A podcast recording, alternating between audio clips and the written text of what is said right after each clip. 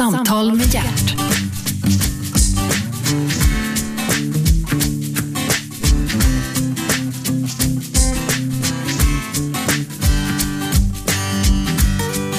Välkomna, du lyssnar på Radio 1. God morgon ska jag säga. Du lyssnar på, på programmet Äntligen och äntligen är Marcus Birro här. Hej! Välkommen. Tack så mycket. Det blåser hårt kring Marcus Birro dessa dagar. Ja. Ja, fast, men fast det det var- var nog värre för några veckor sedan. Ja, det kanske det var. Ja, det kanske det var. Det kanske var. Du, du har rätt i det. Du förlorade Kvällsöppet. Du gick ut skulle bli partiledare för, för Kristdemokraterna. Eh, hur, Ja, jag kandiderade till att bli, var tanken. Att jag skulle vara med i racet eftersom nuvarande program, eller programledare, ja, men det är lite grann programledare. Freudians felsägning. Nuvarande partiledaren Göran Hägglund sa att alla som kände sig manade skulle träda fram. Jaha, Och då okej. kände jag mig manad och då så tänkte jag så här, då blir det väl en sju, åtta stycken. Ja. Och så faller jag bort tidigt, men då har jag ändå fått vara med om en resa liksom. Ja. Och sen så blev allting fel.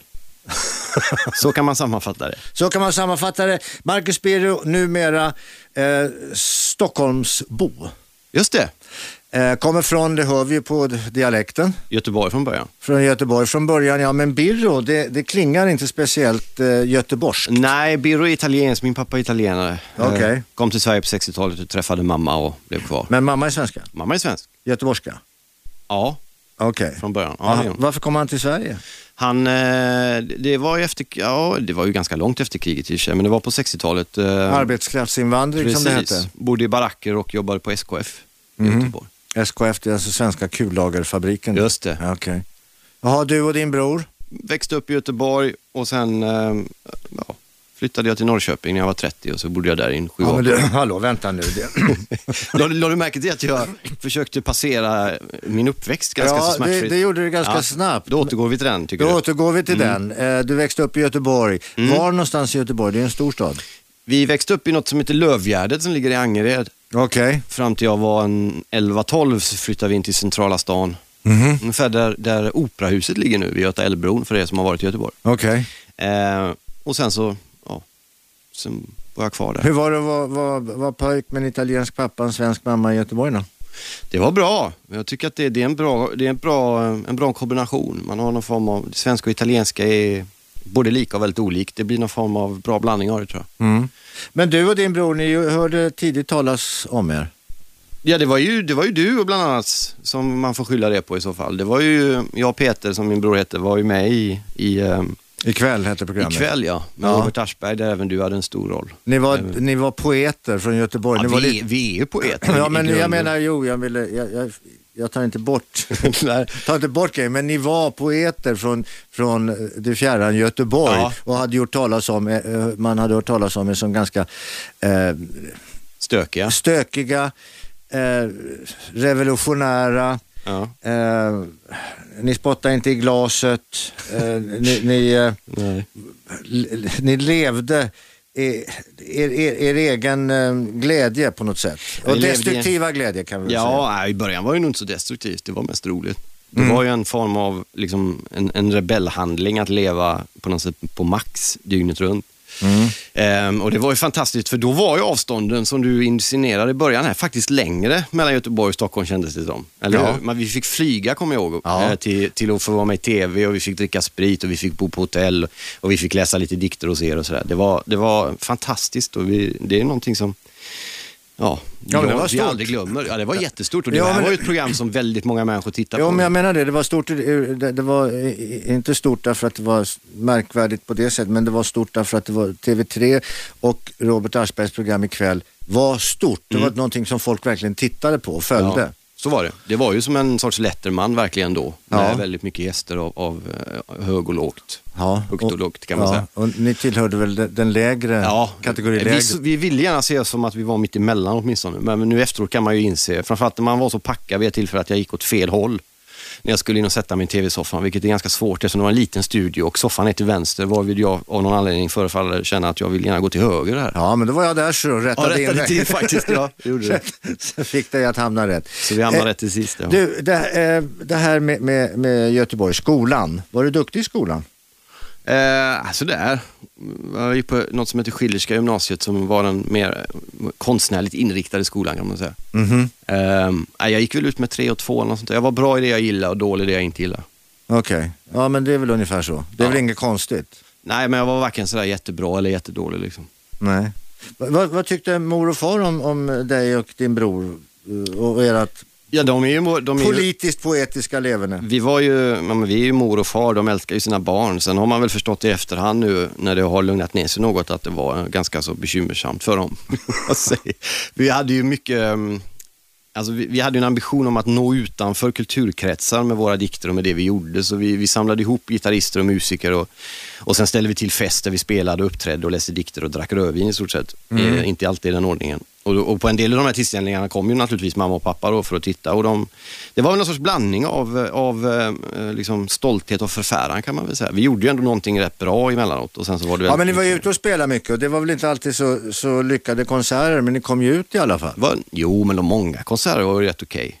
Vi, man, Ja, berätta, berätta. Nej, men vi, vi, vi, jag kommer ihåg våra första vi gjorde 1989 eller 90 på Stadsbibliotekets hörsal. Kom alldeles smockat med folk. Ja. Och, och då fanns det ju etablerade poeter i Göteborg.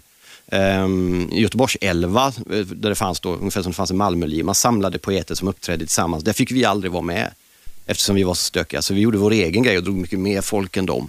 Och sådär. Så Ja men det var, var, det Det var ju väl, kul. Ja men hade inte det med att göra att ni, att ni var lite moderna? Att ni till exempel hade blandat in musiken och musiken Precis. var ju, för, du är alltså född 1972 ja. Och, och det, här, det här är då å, 90, i början, slut 80, början på 90-talet Ja. och då hade ju musiken blivit en del på ett helt annat sätt Ja. i, i folks eh, kulturuppfattning eller vad man nu ska säga. Det var Ju, Absolut, och, och när det gäller just poesiuppträdanden så fanns det ju en för... Det här var ju innan det här Poetry Slam kom, alltså när det blev lite mer lättillgänglig diktning, där folk står och läser dikter inför publik och får betyg och sånt där. Så att vi, var, vi, vi rörde oss i, liksom i olika delar, olika gränsländer sådär. Poesi var ju på den tiden väldigt högstämt och festivaler och tända ljus och små damer som gick runt med glasögon i ett band. Liksom. Mm. Jag, jag hade en, en, drev en egen liten teater en gång i tiden på Sigtunagatan och då satte jag ut ett, ett, eh, litet eh, handskrivet eh, papper i, i fönstret att på, på tisdag har vi poesiafton, kom och läs dina dikter. Mm. Alltså fy fan vad mycket poeter vi, vi Ja, har ja, i det här landet. Ja, överallt. Hur, hur mycket det finns i skrivbordslådorna och i kökslådorna. Det, och det är det som är så fantastiskt bra och roligt tycker jag, att, att eh, det finns det. Sen kan man väl tänka ibland att om alla de där diktarna också köpte dikter någon gång, Ja men de har inte råd. så skulle Nej, det kanske är det att de inte har råd. Men nej, det är det jag tycker det är, alltså sve- svenska, svenskar är- och folk i Sverige överhuvudtaget är, är ett skrivande folk i, i väldigt hög grad. Och det, det är ju när man själv håller på med det, det är fantastiskt roligt att märka och upptäcka det. Ja. Men du, vilken är din egen eh, favoritförfattare? Om vi börjar med författare generellt. Eh, Thomas Tranströmer är ju faktiskt en favorit och har varit under lång tid eh, och aktuell just nu såklart efter Nobelpriset. Men jag gillar mycket, jag gillar ju bredden. Jag kan ju älska Marcel Proust som betraktas som en svår författare. Eh, Som låg i, i en Parislägenhet för hundra år sedan och skrev långa meningar om kärlek och svartsjuka. Och jag kan älska Stephen Kings skräckhistorier och hans barndomsskildringar som jag tycker är helt briljanta. Och jag läser gärna båda böckerna på samma dag. Jag har liksom inga problem med varken det ena eller andra. Läser du snabbt? Måste du göra om du läser Stephen King på en dag så måste du läsa Ja, jag kanske inte läser ut boken på en hel dag, men jag kan Nej. läsa några kapitel Stephen King och även några kapitel Marcel Proust varje dag. För jag känner en, en, en person som läser otroligt snabbt. Ja, jag har också som kan sätta blicken mitt på, som läser en rad i taget. Ja, de, de, går nästan diagonalt sådär. Ja, eller de hur de- från sidan. Ja. Jag har en kompis också som kan det. Fantastiskt. Ja, det är alltså. och, sen, märkligt. och sen trots allt så har de fått i sig grejerna. Ja, det fastnar jag. Ja, Ja. det är helt otroligt. Ja, man- Själv är jag dyslektiker så jag får ju hålla på och harva. Vad fan läste jag här nu? Alltså för en stund sedan. Kör du ljudböcker istället då? Nej, hatar ljudböcker. vad bra, varför det? Nej, det men jag vill läsa själv. Jag vill skapa med min egen bild. Ja, Jag du älskar får- att läsa. Jo, men det är ungefär som när man var liten och fick en saga läst. Man kunde väl skapa bilder även om du lyssnar på någon som berättar en bok. Jag hatar ljudböcker, det är lite löpsedel på det Gert. Gert Fylking, jag hatar ljudböcker. Ja. Det är fantastiskt. Ring Expressen. Nej, det ska jag Det var lite göra. otippat faktiskt. Ja, men jag älskar litteratur. Ja, bra. Jag älskar litteratur. Jag läser jättemycket. Jag läser åtminstone, har alltid en bok liggande som jag läser. Ja. Eh, och, och som jag alltid läser ut, även om den är jättedålig. Och Ja. tragglar mig igenom. En grej som kan vara rolig för, för er som lyssnar som är ungefär min ålder, runt mellan 30 och 40, så kanske kommer är ihåg... inte mellan 60 och döden som jag. Eh, nej, men vi är strax där vi också. Eh, kanske minns eh, herr Fylking mest, eller mycket i början som en, en lustig figur som gick runt i rosa träningsrover och juckade mot olika grejer i TV. och den bilden vi hade, eller som jag hade av dig som en, som en form av liksom, en rolig kille, den har du, du har ju så lyckligt och, och bra ändrat hela den bilden till vad du är nu. Liksom. Utan att tappa den. Jo, men- Kände du någon gång att det var komplicerat att bli betraktad som bara en lustig kille när du egentligen är en, en, en annan typ av människa? li, li, li, lite grann. Jag blev ju synonym med, med Juckan och, och SM lavemang och sådana där saker. Ja. Men, och problemet var ju att jag gick ut i alla de här sketcherna och, och, och tilltagen gick jag ut med mitt eget namn. Och det gjorde ju naturligtvis att folk ansåg att eh, jag måste ha en skruv lös. Ja. Men, men vad de inte fattade var ju att jag är skådespelare, jag spelar olika gubbar och gör olika saker. Men jag hade hela tiden under den här perioden så hade jag teatern. Teatern med mig. Men nu pratar vi inte om mig, nu pratar vi om Jaha, dig, okej. Marcus Birro. Varför blev det massa prat om mig? Ja, men det är roligt ju. Jo, jag ska säga en sak på det här med att jag faktiskt läser mycket. Så hade jag det här väldigt pretentiösa programmet, vad det nu hette, Bokbussen hemma hos mig. Mm. Med Jan Crispensson hette han va? Ja, just det. Och det var en reporter där och de tittade på min bokhylla och det var si och det var så. De frågade och jag kunde väl inte säga annat än som det var. Vad läser du? Ja, eh, varje år så, så läser jag Röd Orm. Mm. Det är inledningen på sommaren. Fransk i Bengtsson kan vi säga. Ja. Mm. Eh, det tycker jag är inledningen på sommaren. ja. Varje år? Varje år. Okej, är den lika bra varje gång? Den blir bara bättre och bättre. Ja, bra. För jag vet ju exakt När det händer? när det händer. Jag bara längtar. Det är alldeles snart. Alldeles snart. Äh, så bläddrar en sida så kommer det. Jävlar vad roligt. Ja. Det, och, och sen... Du, så- du tycker inte att en del av själva chockverkan har, har på något sätt övergett dig? Jag älskar språket. Okej, ja. Det, är, språket. det är en anledning i och för sig. Ja, det är en anledning. Det, men det, det, är som, det, är som, det är som, varför kan man, man kan ju lyssna på en grammofonskiva hur många gånger som helst. Ja. kan, kan man väl läsa en bok hur många gånger som helst. Vad är det för trams? Nej, jag håller helt med. Jag har också Sen, sådana. eh, sen så frågade de mig, och nu kommer grejen. Ja. Vilken är din, ja men om du tar en, ta en här nu då i din bokhylla. Vad vill du? Ja, Dan Andersson, så jag tog fram Dan Andersson. Mm. Jaha, så, ja, ja. ja men en, ta Dan Andersson, strax över 20 år, enorm produktion bakom sig, dör under tragiska omständigheter. Han skriver alltså sådana fantastiska dikter. Ja. Och han använder ord som alla vi använder själva varje dag, men han sätter dem i en sån ordning så att det blir fantastiskt. Där har du ju hela kvantfysiken med litteratur. Det är när en poet, författare som levde för väldigt länge sedan och man aldrig har träffat och inte har någon relation till och, och liksom omöjligen kan veta någonting om en eftersom han dog innan man föddes. Som ändå lyckas sätta ord på just ditt liv.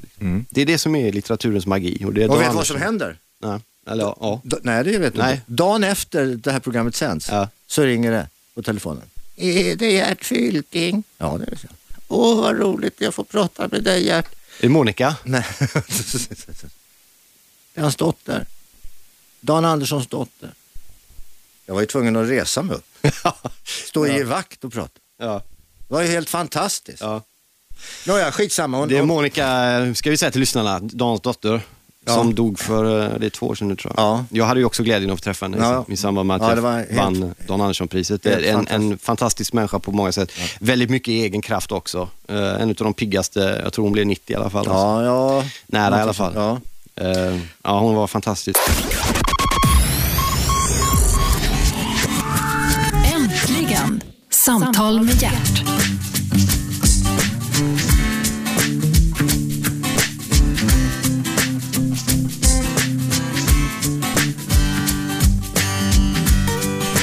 Välkomna tillbaka, du lyssnar på Radio 1. Programmet heter Äntligen. Jag, Gert Fylking och äntligen är Marcus Birro här. Välkommen Marcus. Tack så mycket. Nyligen sparkad från Kvällsöppet. Ja. Varför det? Eh, ja, det, ja, du kan fråga dem, men du frågade ju mig. Ja. Eh, jag eh, kandiderade som parti, till partiledare för Kristdemokraterna och det var ehm, jag hann dra tillbaks den kandidaturen men skadan var enligt TV4 redan skedd. Ja, du hade gått ut och bekänt politisk färg Ja. och det ska man som, som oberoende journalist inte eh, göra. Nej.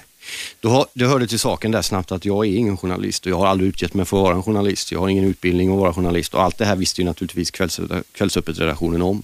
Jag trodde väl någonstans, och jag har skrivit texter om mycket av det som ligger mig varmt om hjärtat, så det var inte speciellt svårt för dem att få reda på vad jag tyckte och tänkte. Nej. Och eh, jag trodde väl att det var en sån typ av programledare de ville ha. Någon som stod för något och vågade stå för det. Men bjöd in gäster som naturligtvis stod för någonting annat så att det skulle bli någon form av dynamik i Ja. studion. Men jag hade fel, Ja. så jag fick sparken. Men Men, du, har, du har haft fel förut, du har borstat för mycket till exempel. för att knyta an till min ungdom. Ja, jo, det var en... Ja, Var du illa ute?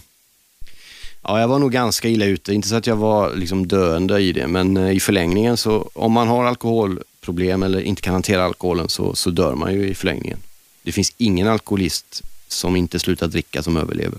Nej, vet du, jag har kommit på det där eftersom jag har haft alkoholismen väldigt nära i min egen släkt. Eh, Jag har kommit på 56 år. Det är en, Ja. ganska, en ganska fin snittålder på gravalkoholister. Ja.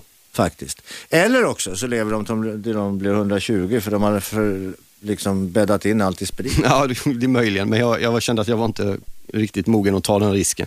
Nej, men du, du är poet. Ja. Poet, eh, journalist är du inte, men, men eh, vi kan kalla dig för... Eh, Skribent är väl bra? skribent är bra, ja men skribent är inte så bra heller därför du är debattör. Ja, skriftställare heter Nej, det är inte heller bra. Nej. Eh, Jag vet å inte om jag ena är så mycket debattör. Jo, egentligen. det är det ju. Du debatterar ju. Du satt ju i Kvällsöppet. Du, du sitter och har synpunkter.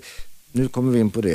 Eh, sport. Ja, om italiensk fotboll mest ja. Ja. Mm, men det är ju någonting som ligger mig väldigt varmt om hjärtat eftersom jag, tycker, jag älskar fotboll och älskar italiensk fotboll. Och, att då, och att då få chansen att i, i tv prata om italiensk fotboll och i Expressen skriva om det så, så det är väl jättekul Tittar du det. ofta på italiensk fotboll? Alltså Ja. jag menar live. Ja, jag försöker åka ner några gånger per år och kolla. Okej, hanterar du språket?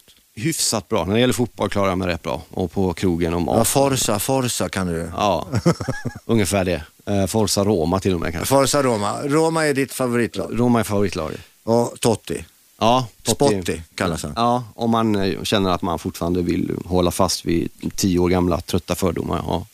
Du, Han har gjort så jävla mycket efter den, den grejen mot dansken i EM 04, att han har sonat det brottet med råge tycker jag. Ja, absolut. Jag döpte ju min son till Totti till och med. Jaha. Han heter Totti i. Okej, men han är igång fortfarande denna Totti? Ja, han lovade att han skulle spela till 40, tills han fyller 40. Och han är, vad är han nu? Han är full 76 så att han, är, han har några år på sig. Mm. Men är det han som tar ut laget i Roma? Ja, till stora delar kan man säga. Det är så, va? Ja, han har stor makt i Roma. Eh. Och eh, jag hörde någon historia där om att han, han eh, hade fått något anbud från något annat håll. Där hade hans mamma gått in Ja, och haft synpunkter. Ja, och, ja, det, det sägs att Real Madrid skickade en Real Madrid-tröja med Tottis namn och nummer 10 på varenda jul i 5-6 år. Utan något kort, ingenting, bara det.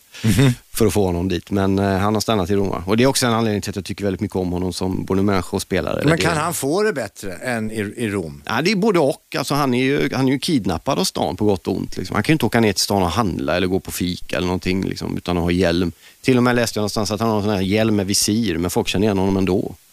Så stor är han. Liksom. Men, eh, och Roma är ju en klubb som inte har vunnit någonting ute i Europa någon gång egentligen.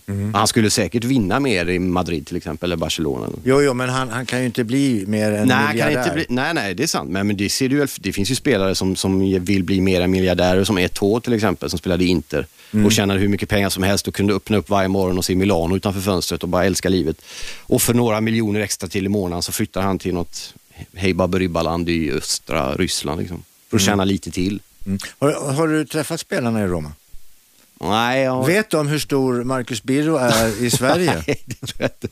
jag tror inte det. Jag tror inte de bryr sig om det heller faktiskt. ja, säg inte det. Eh, Man vet ju inte, kanske. Säg inte det därför att du, okej du är jättestor i, i, i Italien, du är gigantisk i Rom, Ja. men det är ute i Europa de stora pengarna finns. Ja, nej, jag, jag tror nog att de är... jag skulle bli väldigt nervös om jag träffade dem. Jag tror inte de skulle bli så nervösa om de träffade mig. Du ska vi prata Zlatans dag. Okej. Eh, Zlatan spelar ju i Milan idag. Han spelar i Milan, ja. Och det gör han rätt i. Varför det? Ja, det är för att han är en, eh, en typ av spelare och människa som passar väldigt bra in i det italienska sättet att spela fotboll och vara. Aha. Han är som ett svart hål. Han tar väldigt mycket ljus, han tar mycket plats. eh, och, och eh, han trivs med det. Ja, men nu har det visat sig att Sver- Sverige går ju mycket bättre som landslag betraktat utan Zlatan. Det är intressant det där. Det är ju faktiskt så att statistiken säger att Sverige har, alla matcher Sverige har spelat utan Zlatan de sista åren så har Sverige vunnit varenda Tio match. stycken i rad. Ja, och det, det har ju att göra med att den svenska fotbollstraditionen är sån att den är bunden till kollektivet och att kollektivet ska leverera och då blir superstjärnor inte lika viktiga som i andra lag. Så vad man måste göra det är att få Zlatan att underordna sig kollektivet, annars så... Ja, men då, då, då pratar vi ju inte om Zlatan Nej, längre. och det där har du ett problem. Därför att han, han är en helt annan typ av fotbollsspelare som Ja. ingår i ett helt annat typ av sammanhang. Ja, men han är ju uppfostrad i att vara stjärna och liksom spela den rollen. Ja, det är helt riktigt. Och det är ju det som är Hamrens stora uppgift. Frågan är om Hamren är kaxig nog att... För man har en känsla av, nu finns det någon som lever närmare landslaget än vad jag gör, det svenska, men det, man har en känsla av att, apropå Totti tar ut laget i Rom, att Zlatan har väldigt mycket att säga till om i landslaget. Frågan är om det är, om det är bra. När, när Italien vann VM 2006 i fotboll med Marcello Lippi som tränare så hade man massor med stjärnor. Men, men nu när man ser tillbaks på dem så är det ingen superstjärna som står ut utan det var laget som vann. Han lyckades få till och med Filippo Inzaghi att vara nöjd med att sitta på avbytarbänken för att han var en del av laget. Kan Hamrén få Zlatan att känna så med landslaget så kan Sverige gå långt. Du, jag har pratat med Hamrén. Mm. Eh, vi- Faktiskt hade vi ett fantastiskt eh, trevligt, vi satt uh, käkade middag. Jag ringde upp Hamrén och frågade, kan vi inte ta en middag någon kväll? Mm. Absolut, sa han. Ja, när, när gjorde du det? Det var för, eh, ja, nu är det väl ett och ett halvt år sedan kanske. Ja. Var han precis ny då? Eller? Ja. ja. Men så här, det, är ingen, det, det är inte så att det är, någon, det är ingen form av, av eh, intervju där. Jag bara tycker det var kul om du har lust. Ja. Vi käka middag? Han gjorde det? Ja. Ja. så vi var, var nere på Sturehov och satt och käkade. Det var väldigt trevligt. Ja, ja, Satt flera timmar och pratade. Han är skitskön. Jag har Ja. träffat honom. Han var ju tränare i ÖIS Ja, i början av 00 där. och jag det är har- ditt favoritlag. Precis, i Sverige. Ja. Eh, vi vann Svenska cupen då, kommer jag ihåg. Vi. Ja, det är klart, vi är några ÖISare. Vi måste få säga vi. Vi är så jävla få. Eh, Så han, han är väldigt... Sen har han väl haft en lite märklig resa med medierna kan man tycka kanske nu. När det har gått lite emot så har han blivit lite svår eftersom allting gick så lätt i början. Men han och Albeck är rätt, alltid rätt med ÖISare högt upp i svensk landslagsledning. Det är så. Så är det. Då går det bra. Då går det alltid bra. Det gör det ju också. gick till EM nu. Ja, Och det är stort eh, gjort. Och det, det, var stort. Det, var, det var stort att vinna mot Holland hemma med 3-2. Men Mm. Ja. holländarna hade inget att spela för. Nej, och det syntes. Mm. Ehm, och jag får faktiskt, jag skrev faktiskt redan på dagen innan att jag trodde Sverige skulle vinna. Jag brukar ofta ha fel, men den här gången hade jag rätt. Mm. Ja, det, alltså, när Holland slog Sverige med 4-1 i Holland så var läget ett helt annat. Då var de tvungna att leverera och visa. Men Ja. Det var de inte nu, de var klara och allting. Du, jag hade världens otur. Jag, jag, jag jobbar på en systerkanal här på Riks FM på kvällarna. Och då tänkte jag, då gick jag hit tidigt för att jag skulle se matchen, såg första halvlek och sen skulle, hade jag lite att göra och sen skulle jag i, ta det då i, i, i halvtid, där på halvtidspausen. Ja, Så kom jag tillbaka, då stod det 3-2.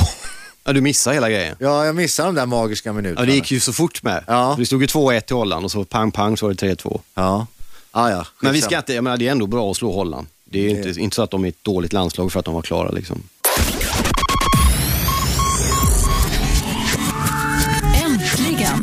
Samtal med hjärt.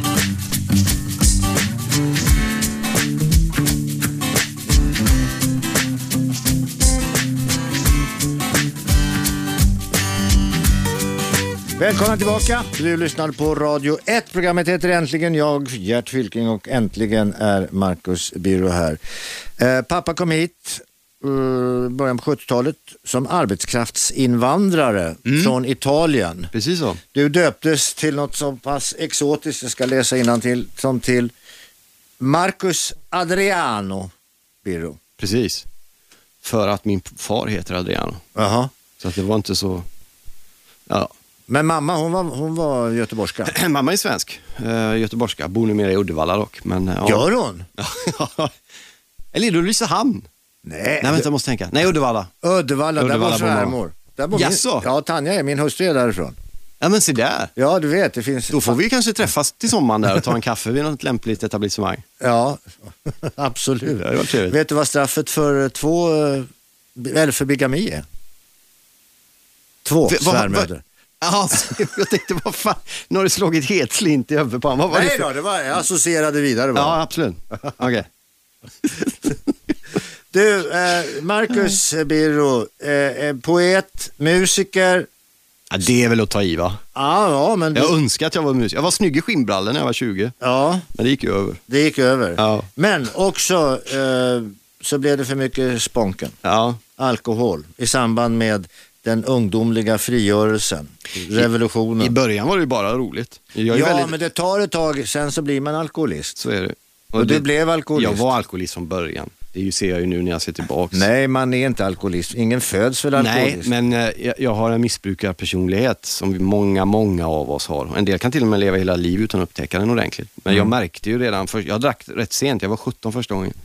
Men eh, det, det var som att kliva in i, i paradiset. Jag tänkte, får man må så här utan att någon kommer och hämtar den? Liksom? Det var Men det fick man ju inte. till ja, slut. Till, nej, till, till slut fick man ju inte det. Nej. Men eh, ja, det var fantastiskt. Innan hade man varit sådär svår och ensam som bara stod och glodde. Liksom. Och nu fick man du vet, gå på krogen och träffa tjejer. Och det var, ja, jag, jag, insåg nog rätt snabbt undermedvetet att det här är en värld jag gärna vill stanna i. Och Var det- du tjejernas favorit? Du var lite svår, hade skinnbrallor, Ja. poet. Jag var rätt snygg när jag var ung. Alltså. Men eh, det gick över också. Det, till och med det gick över. Nej, men sen var ja, men under en period var det, var det väl liksom mycket folk man träffade. Så. Men det var inte det jag frågade. Nej, men jag kan inte svara på om jag var någon Nej, tjej. nej, det, får du fråga, det får du fråga tjejerna som var med i Ja, Göteborg. ja, men du måste väl ha märkt. Vi umgicks ju i eh, kretsarna kring Broder Daniel bland annat. De var ju mycket snyggare och häftigare än vad vi var. Mhm. Så att de fick ju långt fler tjejer än vad vi fick, så kan man väl säga. Ja, ja, men du fick ligga i alla fall. Ja, jo, det, absolut. Men jag var ju rätt trist med det om jag ska vara ärlig. Det var ju mycket som du säger, man drack mycket och när man kom hem ville man gärna fortsätta dricka och lyssna på Imperiet och Thåström. och Så. Mhm. Vilket en del tjejer som följde med hem kanske var lite, de hade förväntat sig något annat än att man skulle spela upp gamla intervjuer med Thåström på bassband hela natten. så de kom, ja det blev inte så mycket mer än en gång Nej, nej, okej. Å- Ångrar, ångrar du någonting från den tiden? Nej, ingenting. Nej, men det kan man ju inte göra va? Nej, det finns, nej absolut. Jag får ofta frågan, ångrar du någonting? Nej. Hur ska jag kunna göra det? Jag har ju gjort det. Ja, men du har, ju, du har ju som vi var inne på innan gjort en sån häftig resa också. Jo, du, du har ju men testat inte alla ytterligheter nästan, Ja, liksom, i någon form av Ja, ja det har jag väl skådespeleri kanske. Ja. och nöje och kultur och Men politik. du, ja, men vi skiter i det där nu. Ja, Vad ja. jag har gjort. Nu, nu, vi är ju ändå partikamrater. Ja, vi är några stycken. Det är du och jag och Göran och någon till. Ja. Mats. Hur ska vi få ordning på det? Jag vet inte, jag försökte ju få ordning på det, men det var ingen som ville ha. Nej, men du ville bli partiledare. Det kanske är att sikta lite Jag tycker Kristdemokraterna är, är ett, de har alla förutsättningar att bli ett väldigt bra parti och någonstans känns det som att de, de missar den chansen lite.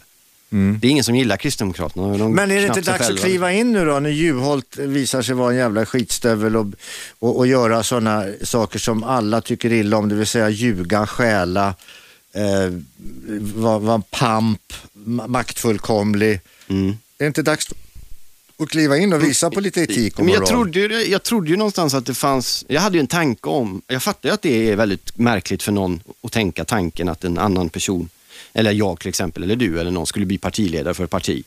Eh, men att man inte har kokat kaffe i ungdomsförbundet i 25 år och så. Men någonstans känns det som att det är väl det som politiken bör handla om.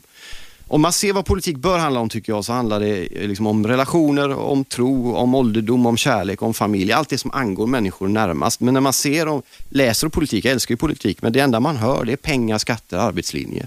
När du pratar med människor vad som betyder mycket i deras liv eh, över tid så är jag helt övertygad om att pengar, skatter och arbetslinje inte kommer bland de fem, sex högst upp. Nej, det gör de säkert inte. Det finns viktigare saker att prata om och, som är, och jag tycker någonstans att politiken borde ta del av det. Men, men eh, det, var- Det, hur trött är man inte på vård, skola och omsorg? ja, exakt. Det, så jag håller helt med. Och det är det enda de pratar om. Ja. Men det är bara därför att det, så, så, det låter så bra. Men ingen vågar riktigt ta i de här, liksom, som när blir ett liv ett liv? Ska vi ha dödshjälp? Vad tycker vi om liksom, familj, om, om, om liksom, en massa ämnen som känns som att nej, det där vågar vi inte ta i för det ska politiker inte lägga sig i. Och jag tycker, Men ute i världen, eh, det det ute i världen, ute i Europa så är ju Kristdemokraterna ett stort parti. mm, Varför inte här? Vi är ju ett väldigt sekulariserat land när det gäller, jag tror många får panik över att det, att det är kristen i början. Alltså det finns någon form av moralklocka som ringer hos en massa människor och tror att det bara handlar om att man ska förbjuda abort och, och vägra bögar att gifta sig i kyrkan och sådär. Men- Medan det i själva verket finns värderingar och sånt som handlar om ganska mycket viktigare saker än någon sorts privat moralism. Liksom. Mm. Ja, det tror jag också, att annars hade jag ju inte så att säga ställt upp bakom dem. Nej. Och sen kan jag se också med Sverige som är ett bra land på många sätt, men den här, alltså att säga, göra sig av med allting som vi gör i Sverige. Vi gör oss av med Gud, med tro, gärna med sorg, med allting som känns och, och, och det förflutna och sådär. Vi ska vara väldigt mycket i nuet springandes mellan mötena med en kaffe latte och inte tänka efter så väldigt mycket inåt. Och jag kan vara rätt trött på en sån utveckling. Liksom. Mm. Vad man kan se också är att eh, liksom alla länder som segregerar sig bort från andlighet segregerar sig så småningom också bort ifrån människovärdet. Därför att människovärdet hänger i min värld ganska tätt ihop med tro på Gud. Att alla människor har ett unikt värde. Men om du tar tunnelbanan en morgon klockan kvart i åtta eller kvart i fem och du umgås med en massa människor som inte ser dig så känns det inte som att människovärdet står speciellt högt i kurs. Nej, det gör det Sverige. inte. Du, jag var på någonting som heter eh, vad heter det? Naturhistoriska riksmuseet Mm. Med min lilla son eh, som är fyra och ett halvt igår. Ja. Eller, häromdagen. Och alltså, man, man, man ser det här perspektivet som de målar upp, jorden för tre miljarder år sedan och, och så vidare, Ja. så i vår tid eh, känns rätt fjuttigt ändå. Ja. Alltså det känns så meningslöst om börsen går upp eller ner. ja. Det För att vulkanerna har ännu inte talat. Nej. Nej. Om, det, om det andra lät som en löpsedel lät ju det här som en romantitel mer. Eller hur? Ja, du menar- Vulkanerna har ännu inte talat. Nej men det måste jag skriva ner. En Jag roman kanske- av Gert Fylking. Ja. En Jättebra titel. Ja. Men du har ju helt rätt i det. Och, och varje gång man vill sätta saker i de sammanhangen och perspektiven så får man ofta väldigt mycket reaktioner. Ja men är det inte det vi Positivt. kanske bör göra? Jo, men jag, jag försökte ju, men det var ju ingen som ville ha det. Var ju ingen som ville det, var, Ja, men det var, vare sig i tv eller i politiken. Ja men du behöver väl inte ha en plattform som partiledare för att Nej, kunna men jag, sprida det? jag använder väl de plattformar jag har. Med, liksom, jag når ju ändå ut med mitt skrivande. Och jag tror att alltså varje gång man skriver om tro i en krönika i Expressen som närmare en miljon läser nästan, så, får man enormt mycket reaktioner. Sen kan man skriva om andra grejer som man tycker är också viktigt, men ingen bryr sig. Vill du ha jättemycket reaktioner, vet du vad jag ska skriva då? Eller? Nej, katter. Ah, okej. Jag skrev, min rubrik var Det finns inga sommarkatter. Ja, det gillar inte folk va? Fy fan, jag blev mordhotad. Jag Ja. blev slagen. Och Bokstav... kattvänner eller? Ja. Det är ju rätt sorgligt på många sätt kan man säga.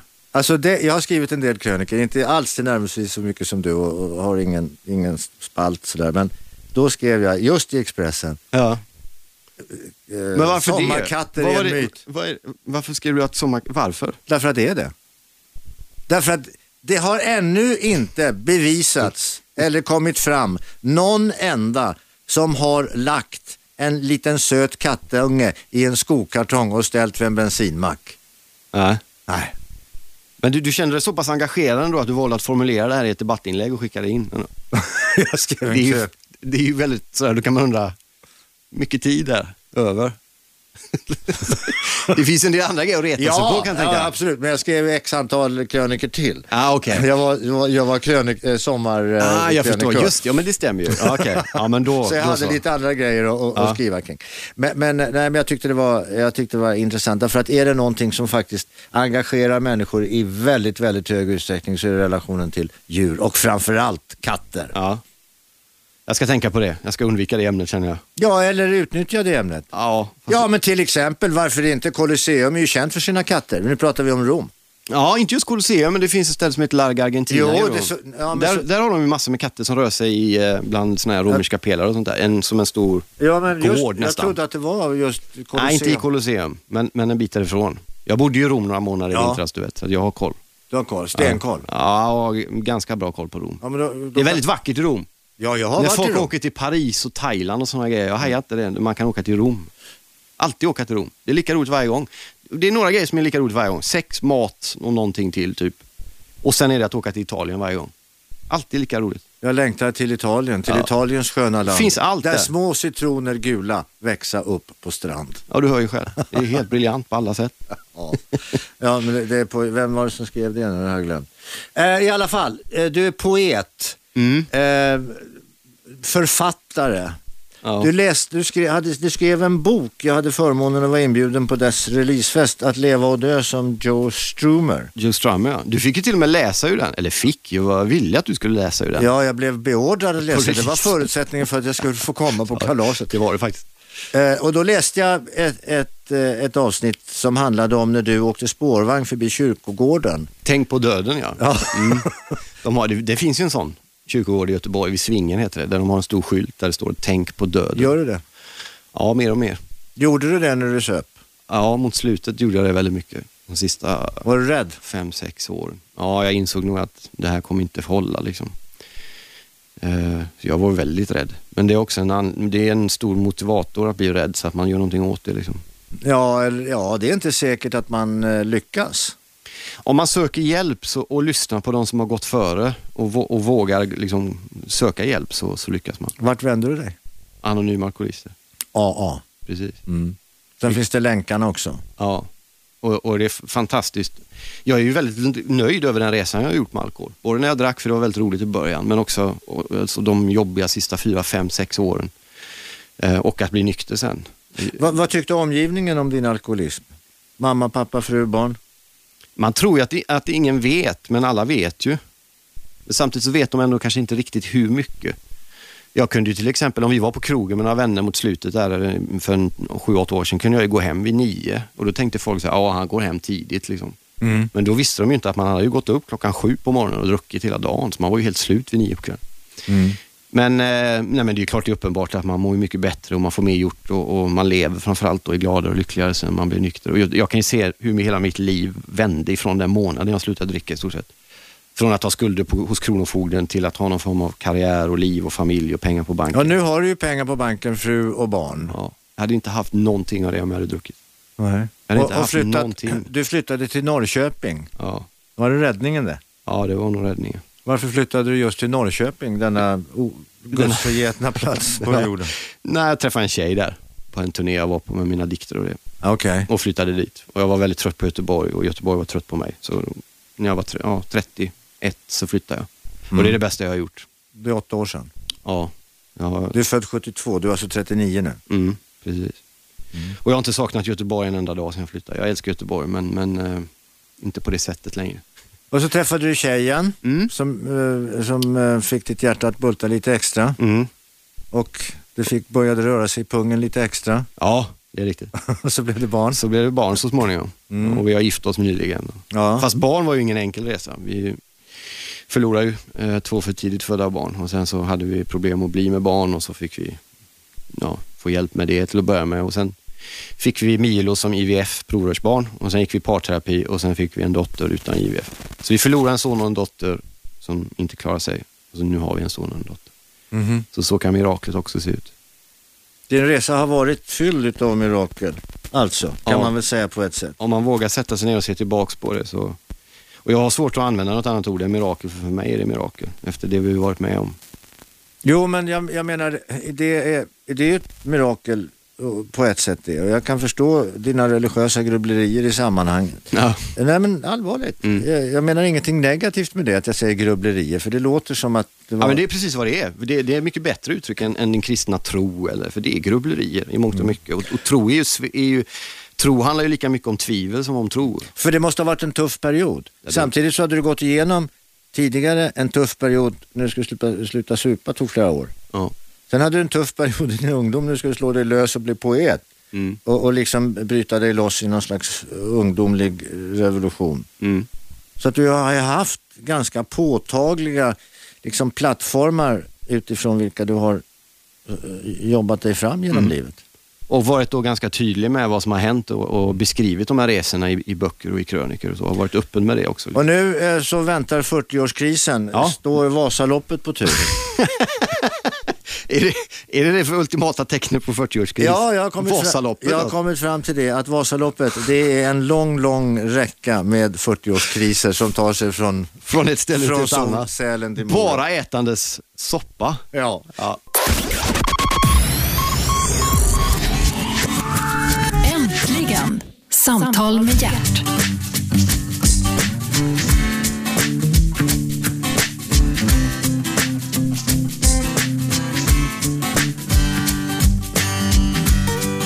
Välkomna tillbaka. Du lyssnar på Radio 1 och eh, äntligen heter programmet. Jag heter Gert Fylking och Marcus Birro är här. Vi har jobbat oss och sågat oss fram genom Marcus liv och leverne. Startade i Göteborg. Pappa var italienare, invandrare. Mamma var göteborgska. Sågade sig vidare genom diverse äventyr. För mycket sponken till Norrköping. Härlig resa. Härlig resa därifrån vidare till Södermalm i Stockholm. Så är det faktiskt. Där du bor nu. Ja. Du, eh, du har gjort dig känd, du har ju varit på löpsedlar. Det är inte vem som helst som hamnar på löpsedlar. Nej, men det var, nog- var det jag då. Det var Ja. inte Lennart Ekdal som hamnade på löpsedel. Nej. Och jag bara följde med. jag vet inte. Jag, jag, jag, jag, trodde kanske förr att det skulle vara någon form av kick kanske i den världen, men det var mest obehagligt faktiskt. Ja, Det var inte så roligt. varför var det inte roligt? Nej, men det är tråkigt när människor man, man trott ha sig någon form av vänskaplig relation med plötsligt uttalar sig i en tidning som smäller upp det på en löpsedel in, innan han har pratat med mig. Så det är klart man blir lite som... Är ni ovänner nu du och... Nej, jag, jag vill inte ha någon relation med någon som beter sig på det sättet. Bara. Jag, tycker, jag har Men inget... du och jag kan väl vara kompisar? Ja, vi har ju varit kompisar, vi, vi har ju varit kompisar outtalat sedan 92 du och jag. Ja, det har vi varit faktiskt. Det var 90 1992 eh, så var du och din bror Peter kallade till ett, ett, inte radioprogram, men väl då tv-program som gick på TV3 som hette Ikväll med Robert Aschberg som var det programmet i vilket man borde se, synas och höras i faktiskt. Så var det. Det var en stor skillnad från en dag till en annan när vi tog flyget bakfulla som örnar på vägen hem sen och hade varit med hos er. Så var det ju... Då hade man lättare att få tjejer den kvällen efter sen kan man säga. Det var så. Så var det. Och jag kommer ihåg, för du var alltid Fan, jag vi, fattar inte det där. Ja, förlåt. vi, vi var ju väldigt fulla och glada. Det var inte så att vi dreglade eller skämde ut oss, men vi var lite påverkade. Så här. Men du såg hela tiden, liksom, du var så allvarlig och du hejade på oss. Och du sa, vi läste någon dikt var där vi Ja. skrivit och du tyckte att det här var bra. Och vi, just hur, vi pratade om det efteråt, kommer jag ihåg dagen efter, att du hade tagit oss på allvar. Och det tyckte vi väldigt mycket Ja, om. men jag tror på det där. Jag tror på att eh, ta alla människor på allvar. Ja. Faktiskt. tror man vinner på det Och längre. grejen är att, har jag också märkt, att alla människor, och det är inte minst du ett bevis för, alla människor har faktiskt en, bara man ger sig tid att lyssna, en historia att berätta. Mm. Och oftast fler. Och oftast... Jo, men jag menar med, med att man måste lyssna. Ja. Och man kan lära sig själv väldigt mycket av det också. Och lyssna på andra människors historia och berättelser. Ja. Så är det. Och det är återigen koppling till om man lyssnar på de som gått före så, så lär man sig en massa. Du, du är pappa till två barn, Mm. du är gift. Ja, just det. Eh, är du bra pappa tycker du? Ja, det får svårt. barnen så småningom vittna Ja. om naturligtvis. Jag tycker jag är rätt bra. Jag är ändå nykter, jag är städad, disciplinerad. Jag jobbar hemifrån och dörren är öppen Mm. till pappas kontor. Vad tycker fru, mamma? Jag tror att hon tycker att det är rätt bra. Jag gillar att diska och tvätta och hänga Mm. Vad tvätt. bra. Så. Vi har delat upp och jag, jag tycker att det var ett jämställt förhållande men, men det finns säkert en del Ah, andra det kommer som... du aldrig. Vadå menar du? Du kommer aldrig att, att bli jämställd. Varför? För att? Nej, därför att det- bara ta ordet jämställd i sin mun. Nej, men det, jag, jag äger rätten att ha tolkningsföreträde till mitt liv. Jag tänker inte låta Gudrun Schyman eller Feministiskt initiativ kollektivt skuldbelägga mig som man när jag lever i, i, liksom i... Jag måste ha rätt att definiera mina sammanhang. Ja, men du har inte det. Jo, men det skiter väl jag i vad, vad du eller någon annan. Jag lever Ja, men mitt jag liv. delar din jag uppfattning. ja, jag vet att du Marcus, gör det. jag men, delar din jag vet, men, men jag måste ändå förklara. Om jag lever ihop med en, med en kvinna som jag är gift med och vi kommer fram till att det här är bra. Om det då sen kommer ett gäng liksom arga feminister och säger nej, det här är fel. Mm. Då har ju vi rätt och de har fel. Det är liksom, jag, jag tänker inte låta någon annan ha tolkningsföreträde till mitt liv. Nej, men, Jag är ingen förtryckare eller jag är inte en patriarkal. Sen kan Gudrun Schyman säga, jag gillar Gudrun Schyman, men hon kan säga vad hon vill. Ja, och det gör de gärna. Ja, det gör hon gärna. Mer än jag. Du, Ja. Vet, Ska du vi börja intervjun nu eller? Ja, vi ska göra det. Vet du varför hushållsnära tjänster är så enkla att utföra? Därför att kvinnan också ska klara av dem. Det var en gubbig grej det. är Den var riktigt gubbig Ja, faktiskt. visst är den skön. Spara den till Gudrun kommer. Ja, det ska jag göra också. Ja. Sen har jag en till. Ja. Jag tittade på fotboll häromkvällen. ja. Ja, inte vanlig fotboll, damfotboll. Ni vet sånt där som är ungefär som V75 med kor. är det Arne Hegerfors som... Jag gillar ju damfotboll. Jag med! Damfotboll Vet har du- utvecklats. Det är fantastiskt Vet kul du, att se vet du damfotboll. varför jag tittar fan mig hellre på damfotboll än på herrfotboll? De grinar inte så mycket. De grinar inte så mycket, de fuskar inte så mycket, de klagar inte på domaren hela tiden, de gör vad de ska Ja. och de är uppfostrade i att det här är ett lagspel eh, och nu spelar vi fotboll här, här blev det inkast där, det var, det var fel, domaren sa att det var så, jaha men då är det så då. Pang, hej då, nu kör vi. Det är Varsågod. riktigt. Alltså, och så dam- var fotboll tänkt. Ja. Fantastiskt bra. Ja. Har du något att säga inför framtiden? Eh, nej, jag hoppas, jag hoppas få göra det jag, få, få, det jag gör. Skriva böcker och krönikor och få Mm. ha en trygg, säker och frisk familj. Jag tackar Marcus Birro för att du tittade förbi studion. Tack så mycket kul själv. att ha dig här och prata med dig lite grann. Tack. Eh, lite grann. Vi kom in på en del viktiga saker faktiskt tycker jag. Ja, det gjorde vi rätt i. Alltid roligt. Bra. Tack snälla Marcus. Birro. Tack alla ni lyssnare där ute som har lyssnat på programmet. Vi, vi hörs imorgon igen. Tack så hemskt mycket. Äntligen! 101,9 Radio 1. Sveriges nya pratradio.